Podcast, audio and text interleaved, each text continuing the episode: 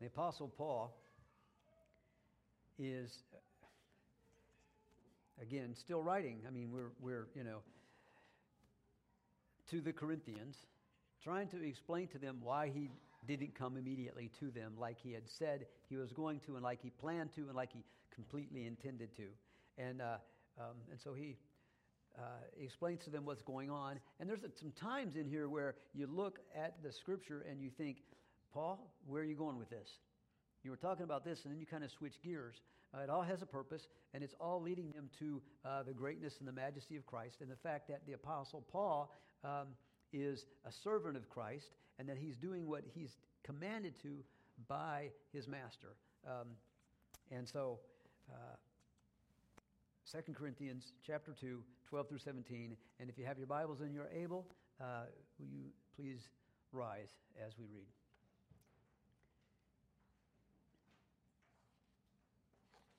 Apostle Paul, under the inspiration of the Holy Spirit, writes Furthermore, when I came to Troas to preach Christ's gospel, and a door was opened to me by the Lord, I had no rest in my spirit because I did not find Titus, my brother. But taking my leave of them, I departed for Macedonia. Now, thanks be to God, who always leads us in triumph in Christ, and through us diffuses the fragrance of his knowledge in every place. For we are to God the fragrance of Christ among those who are being saved, and among those who are being perishing. To the one, we are the aroma of death leading to death, and to the other, the aroma of life leading to life. And who is sufficient for these things? For we are not as so many peddling the word of God, but as of sincerity, but as of from God, we speak in the sight of God in Christ. Let's pray. Father, I thank you for your word. I thank you for the simplicity and yet the difficulty of your word. I thank you for the fact that, that when we look at it, we read it, we study it, when we um, open our hearts to your spirit, you teach us from your word. Father, I pray today that that will be true of each of us in this congregation. In Jesus' name we pray. Amen. And you may be seated. Furthermore, when I came to Troas to preach Christ's gospel, and a door was opened to me by the Lord, I had no rest in my spirit because I did not find Titus, my brother. Well, you look at this text, and one of the things you see was that um, uh, Paul, it seems, had a dual reason for going to Troas. Okay? It says, when I went there to preach the gospel, but it's very likely that part of his reason for going there was to meet Titus, to meet Titus and to find out what was the response from the Corinthians uh, from the Christians at Corinth to his difficult letter, to his harsh letter. How had they responded? And when he got there, guess what? Titus wasn't there. It's very possible that Titus um, had missed the last boat, okay, and that Titus couldn't get there from crossing the Aegean, all right, and and because like he got. Um, as you would see it, you got Corinth down here, here's the Aegean, and here's Troas up here. Okay? And so he would just have to sail across there, or he'd have to do this come from Corinth, uh, or Corinth, and then go that distance. And so um, he had possibly missed the boat. That he couldn't get on the last boat, and if he got on another, well, they weren't sailing because the weather would be too bad during that season. And so um, Paul went to Troas, hoping to meet him there. And while he was there, uh, a great door was opened to preach the gospel. Now, um, the Apostle Paul had on his mind um, at that point the Christians in Corinth because they were being led astray. He was concerned about them, he was worried about them. They were in grave danger of falling away from the faith. They were in grave danger of following somebody else who was preaching a false gospel, a gospel that is, in fact, not a gospel at all. Because if you teach something about God and about Christ that says that, um, well, for example, uh, we are saved by Christ after everything that we can do, then that's a false gospel. Because we're not saved by Christ after everything that we can do. We are saved by Christ. There's nothing else added to it before we are saved by Christ or after we are saved by Christ. Guess what? He has done everything that needs to be done for us to be saved. If He hadn't died on the cross, there's nothing we could do, nothing that would save us, nothing that would forgive us of our sins. It had to be Him dying on the cross. So, our forgiveness comes through faith in Christ and the fact that he died on the cross and rose from the grave. And the Apostle Paul was concerned about the, the Christians in Corinth because they were hearing some other things. There were, I like this word that he uses down here in 17, for we are not as so many peddling the word of Christ. Okay? I mean, you think about when I see that word peddling, I think of the peddlers that you have in their uh, carts, right? And they've got all kinds of stuff that they're selling. And they've got potions and, and, uh, and medicine, and this will heal everything. But if it doesn't, I got another one over here that will, and I got another one over here that will. And after I get done with this, I can mix some more stuff up. Might just be spring water, and guess what? Add a little crazy flavor to it, and now I'll tell you it's going to heal everything. They're peddling things so that they can make money. And Paul says, I'm not like that. We are not like that. We're not peddling the word of Christ. We're telling you the good news of Jesus Christ. So he says, A door was opened to me by the Lord to preach the gospel, to preach Christ's gospel in Troas. But while he was doing that, because see, um, he was concerned about the church in Corinth, but he was also concerned about more people coming to Christ. Now remember, this is the um, uh, his third missionary journey. He had been to Troas before. He had preached the gospel in Troas before. But now a great door was open for him to continue. Maybe there wasn't a whole lot of success uh, the first time he was there. And he is now in Troas again. And a door was open to preach the gospel. Why? Because he wanted everybody that he could think of, everybody that even that he couldn't think of, everybody in the world to hear the gospel of Jesus Christ. And so, even though he was concerned about the Christians in Corinth, since he was in Troas and the opportunity was given to him by the Holy Spirit to preach the gospel, to lead people to Christ, he jumped on, pounced on that opportunity so he could preach the gospel. But he said, There was no rest in my spirit. I had no rest in my spirit because I did not find Titus, my brother. Well, you ever experienced that? No rest in my spirit? Um, and usually when that happens, it's because of some difficulty when we have no rest in our spirit. You ever go to bed and your brain just keeps going? See, I don't do that because my brain stops like 20 minutes after I get up. It's done, it's finished. Um, you know that, uh, and so that doesn't, most of the time, I think it's probably happened to me once in the last six months that I've gone to bed and I, my brain wouldn't stop. Most of the time when I go to bed, I am so tired, so exhausted, that guess what? I just go to sleep. And Kathy's laying there going, didn't even tell me good night. You know?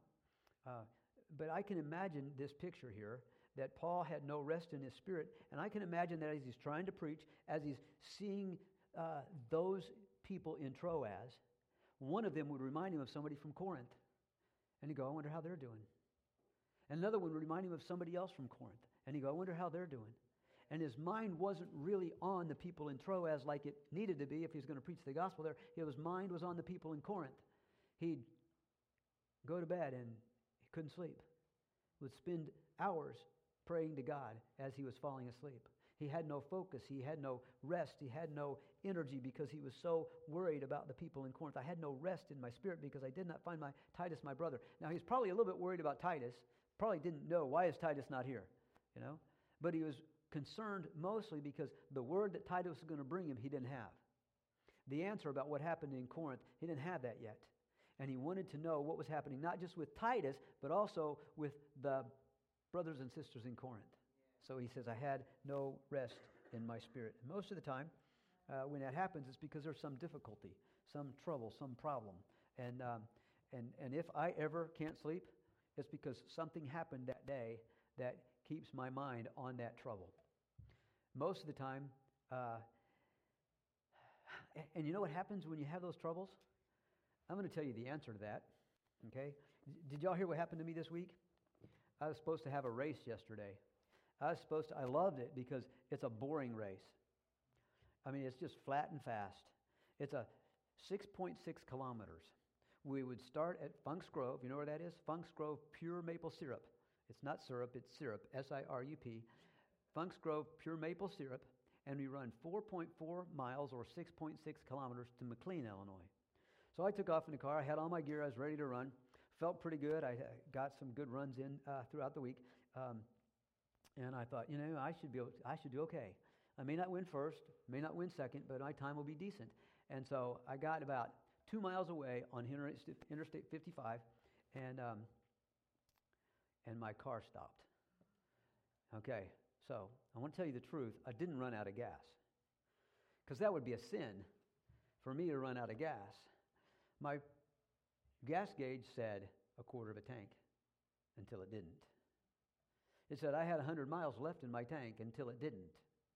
It said, empty, zero, no more miles, and the car just quit.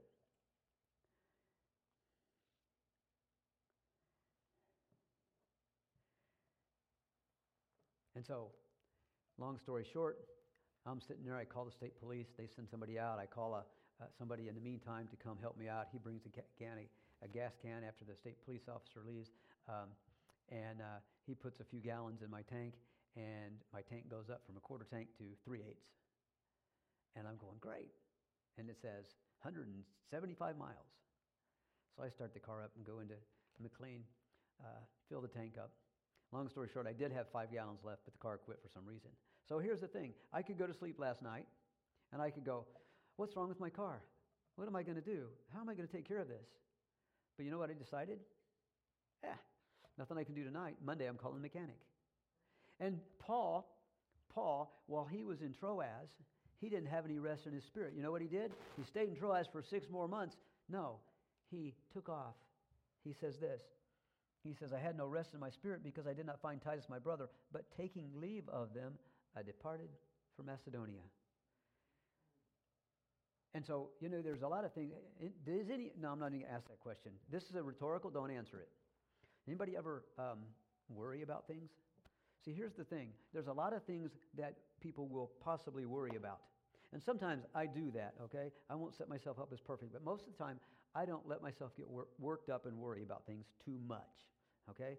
And so, because, here's why. Because if there's something that I can do to fix it, I'll just do that or set up the time to get the mechanic or whatever to take care of it. There's nothing I can do about it. Guess what? Why should I worry about it if I can't do anything about it? Right? And if there's something I can do about it, why should I worry about it? Just get busy doing that thing I can do to take care of it. And that's what Paul did here. He had no rest in his spirit, but instead of just staying there and worrying all the time, he took off and he headed for Macedonia. Okay? And so when there's difficulties in our life, the best thing to do is, well, sometimes get busy fixing them, get busy taking care of them, solve that problem. Uh, and now there are some difficulties that we can't solve. For example, um, my brother with his eye, he can't just go solve that problem. He can't go to the doctor and say, fix it right now. He can't do it. He's got to wait. He's got to pray. He's got to be patient. He's got to let God take care of those things. So, but there are some things that we're responsible for to take care of ourselves and to not let them get us down. He says, I had no rest in my spirit because I did not find Titus my brother, but taking leave of them, I departed for Macedonia. Now, thanks be to God who always leads us in triumph in Christ and through us. Well, let's just stop there. That's an interesting, interesting picture there because um, there's a, and he refers to it in uh, kind of in 1 Corinthians, I think it's chapter 4. Uh, and I'm going to try to go there as quickly as I can. 1 Corinthians chapter 4. He kind of talks about that. Um, another time, where he says, For I think that God has displayed us, the apostles, last, as men condemned to death. Well, the whole picture with all of this is the idea of a, um, it's a elaborate celebration. I want to just read to you some of these things because uh, it's really interesting how, um, how Paul takes this picture. When he talks about, um, now thanks be to God who always leads us in triumph in Christ. We would think that, oh, we've always got the victory. Everything's good. We're always going to win, right? We're always, the, we're always triumphant in Christ if you read that that way. But that's really not the picture he's trying to get, okay? Because this is a, a, a picture of a celebration of victory of a conquering Roman general parading through the streets of Rome, okay? And so basically he's talking about leading the captives in a triumphal procession. So the, um, uh, the captives would be walking along. They would be um, guarded by the, the Ro- Roman soldiers. They would not be the ones that are in victory here. Okay? And Paul is, is um, according to some, is saying that he is one of those who has been conquered. He is not the one who is in victory. Now, there are some who believe that that's what he's saying, that he is walking alongside Christ in victory. I don't know exactly how we can um, take this, but if, if it follows this one, then this idea that he is the conquered soldier, then he's not represented as um, a victorious general or as a soldier in God's army. Uh, he is portraying himself as a conquered prisoner putting, being put on display. And that's where the 1 Corinthians chapter 4 one kind of takes us. Uh, he was previously God's enemy. He was defeated, and now he's being led uh, into, to death in a display that reveals the majesty and power of God and effectively proclaims the gospel. See, it's interesting because um, they were saying to Paul, You can't possibly be a true apostle because of all the bad things that happened to you. And he's saying to them, uh, some say, he's saying to them, Look, I want to show you something else that happened to me. I want to show you why what you're saying about me doesn't really matter and why it's not true. Because guess what? One time I was an, um, I was an accuser of the Christian church. I was a blasphemer and I tried to do this. And guess what? God was victorious over my mind and my heart, and I became a follower of Christ. I became a prisoner of Christ. And I do what he tells me to do. And he said, Guess what? My strength is nothing. If I am weak, then he is strong. If I am weak, I am strong. And God is strong in me because I am weak.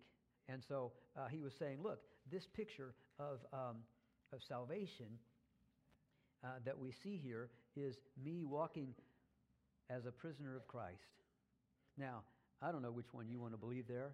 Theologians don't agree. And so it's okay if you don't, right? Um, but I want you to know that we are not always victorious in everything as Christians. We are not always victorious. Not everything turns out the way we think it ought to. If it did, the Apostle Paul never would have been whipped. He never would have been shipwrecked. He never would have been bitten by snakes. He never would have had any of that because that's not victory, is it? And so um, it's, it, it's an interesting phrase.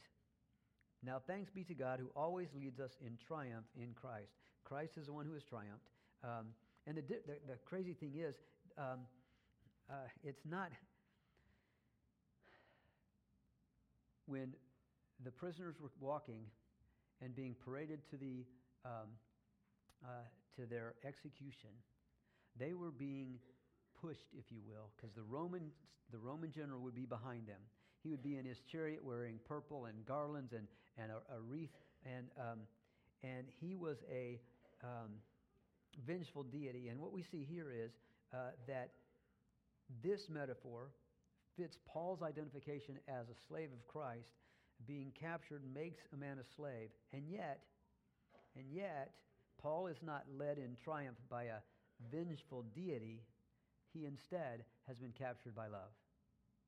And so um, it's the love of Christ that causes him to be a slave of Christ.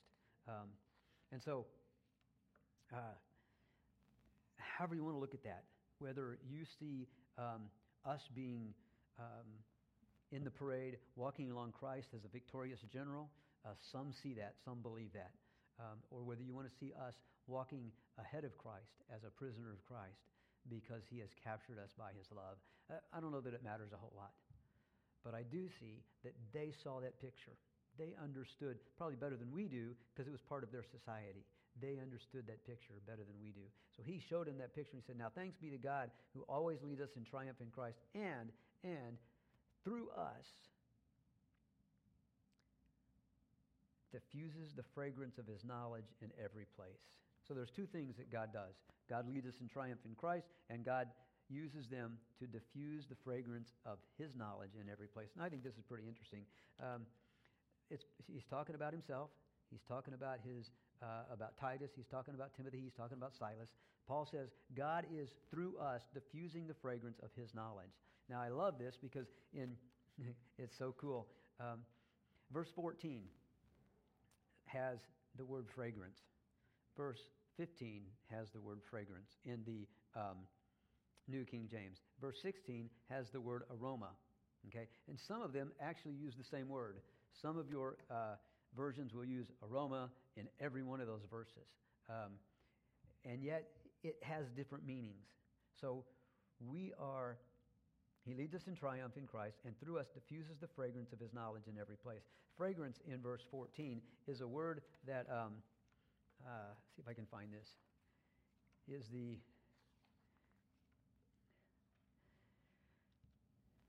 is the word osme, osme, and it is a word that means a smell or an odor. Okay? It is kind of a, what's that word? Um, it's a kind of neutral word. In other words, it can mean something that smells good, or it can mean something that doesn't smell good. Okay? And so, to some, and he gets down further in this, and he says, um, "For we are to God the fragrance of Christ." And I want you to know that's a different word, and we'll get to that in a little bit. Among those who are being saved and among those who are perishing, to one we are the aroma of death leading to death, and to the other the aroma of life leading to life. So this word in verse 14 and the word in verse 16 are the same word. It's a neutral word. It can mean something that smells good or something that smells bad. But the word that's used in verse 15 is uh, the word fragrance, and sometimes that is um, uh, that is uh, is translated a sweet savor, sweet smelling, a sweet smell. And we're going to see the difference of those in a minute. But first of all, um, this one is a, the fragrance is a smell that can be either good or it can be bad. And the reason it can be good or it can be bad is because there are some people who don't want to hear the gospel. There are some people who don't want to respond to the teachings of Christ. There are some people who say, ah, that Bible, that old thing, that's just written by men from a long time ago and has nothing to do with me. And, and there's a couple reasons why, they, why they, they say that and why they don't want to hear it and why to them it is an odor of death or why to them it's a, something that smells bad. It's because they don't want to follow those teachings. It's because they want to live their life the way they want to live. You think about, about um, the Ten Commandments, and then you think about the expansion of those Ten Commandments. Have any of you ever read through the book of Leviticus? I mean, and, and Deuteronomy and the second law and all those things. There are crazy lists of things in there. Do not do this, do not do this, do not do this. And some of them are so crazy that I'd be embarrassed to read them out loud to you, okay? Okay? But guess what? Our world nowadays is doing those things that it says not to do in the Old Testament. You think about the LGBTQ agenda. Guess what? Okay? Those are some of the things they said not to do then. And people are violating those laws and those, that scripture and the teaching of God and the teaching of Christ by living that way. And so to them, the knowledge of God and the knowledge of Christ, that you're saved by faith, uh, by grace through faith in Christ, and that you would then then resist those kind of things instead of continue to live in them, to them that's a smell of that's a bad smell. You know, um, I mean, we can compare these kind of things to to uh, you step out your door and you smell somebody's grilling. They didn't invite me. Gosh, I guess I should have been a better friend to them. Or somebody's burning wet leaves. Why would they do that now? You think about the good smell of one and the negative smell of another, okay? So, um, but the, the, the message of Christ can have both smells. It can be both of those. It can, it's a neutral word here. It can mean a good smell or it can mean a bad smell. And to those who want to trust Christ, who have given their life to Christ, who are willing to, to repent of their sin, turn from their wicked and evil ways, um, then it's a good smell because it's an aroma to life, leading to life. And for those who don't want to do that and are willing to turn, unwilling to accept the gospel as good news, thinking that it's bad news because now we can't live the way we want to, those who are unwilling to accept the gospel of good news, to them, it's an aroma of death or a stench of death leading to death. What smells bad to them. And you can, you, you know, uh, let's see. Uh, I'm trying to think of a food. I'll think of one that I like, and many of you don't kimchi. I know. Well, you've, you've smelled it, some of you because I've had it for uh, what it's a yeah I love it and I love ah smells good. I'll walk into the kitchen or the fellowship hall or wherever that kimchi is and I'm going kimchi, and the rest of you might walk in there and go kimchi. okay, so you can see that that some things that we know about, okay, some foods have a smell some people like, and some foods have a smell the same food that some people just don't like. And so we can see that it can be true of the gospel too. Now, I want to get back to verse 15 because I love this. This is an amazing picture because this is the word here in 15. It's the, um, it's the sweet savor. This is not the word osme. This is the word euodia. Uh, it's spelled E U O D I A, and it is not, it is not a neutral word.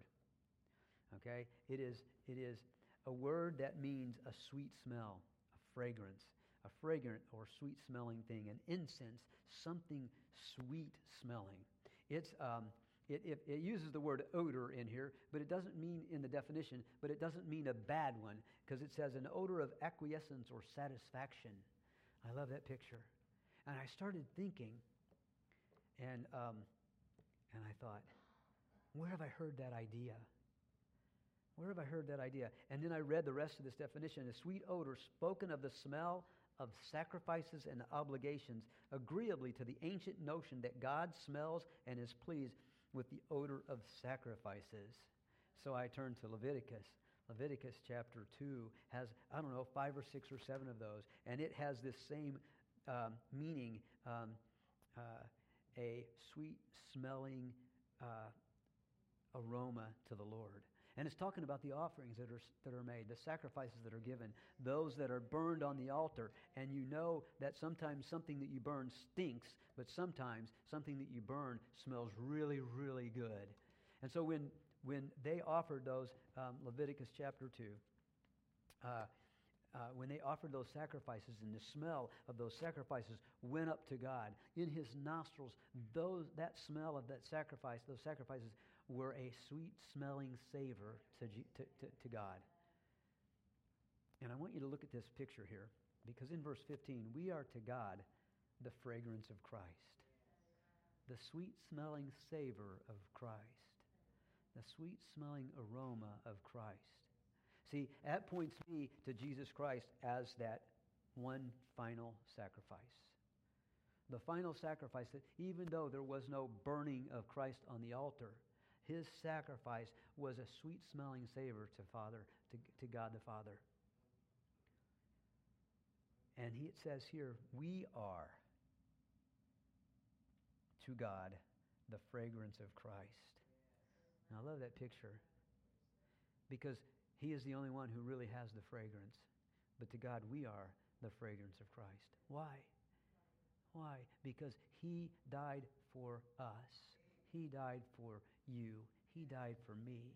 And when we receive him as our Lord and Savior, when we accept the forgiveness that he has to offer through his sacrifice, we are seen by God as the fragrance of Christ. And the Apostle Paul says, We are the fragrance of Christ among those who are being saved and among those who are perishing.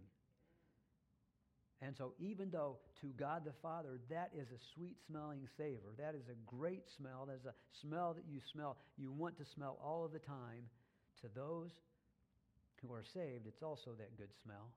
And to those who are not saved, it's a stench. It stinks. And so you can get the idea here that, or maybe understand why, as you go out into the world and as you talk to people and as you share things and you tell them about, about God, why they're just not going to want to hear you. Why they might even not just not want to hear you, they may want to push you away. They may want to not be your friend anymore. They may want sometimes even to hurt you physically. You can see why the world is so against the gospel of Jesus Christ because to them, it stinks. And if something stinks, we don't want it around. But to those who are being saved, it's a sweet smelling aroma, a sweet savor. I gotta gotta turn us to um, to John. John uh, three.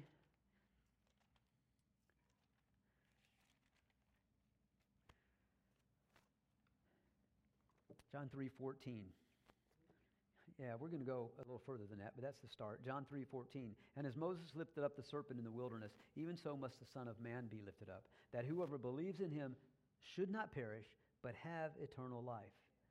For God so loved the world that he gave his only begotten Son, that whoever believes in him, that is, who believes in the Son, should not perish, but have everlasting life. For God did not send the Son into the world to condemn the world, but that the world through him might be saved.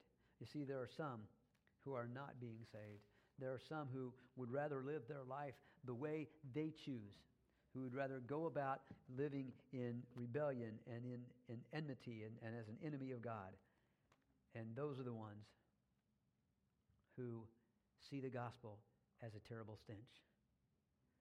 I guess, I guess we look at this and we see that, first of all, Christ is a sweet smelling savor to God. And because we have trusted Christ, we are a sweet smelling savor to God too.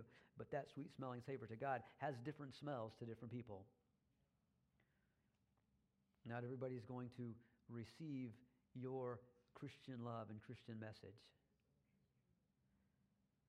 But Paul's trying to say this is what we are, this is how we live. This is the picture of, uh, of him as an apostle and of Titus and Silas and Timothy and the others.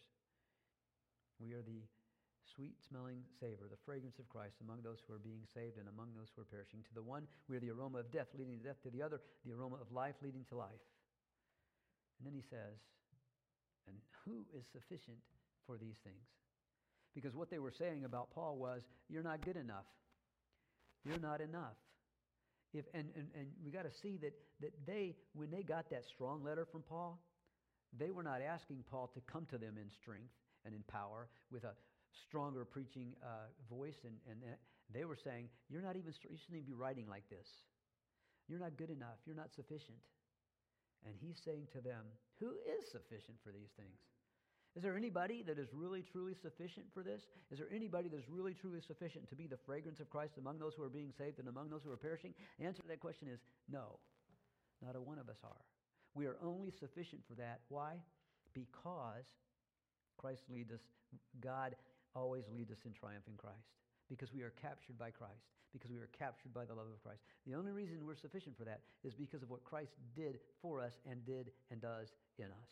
It's the only reason. On our own, we are not. And he says, For we're not, as so many, peddling the word of God. See, that's what would happen. They would come, and uh, people would come in and they would go, I've heard this uh, story about Jesus, and I'm going to preach it and teach it, and I think I can tell it better than anybody that's ever told it before.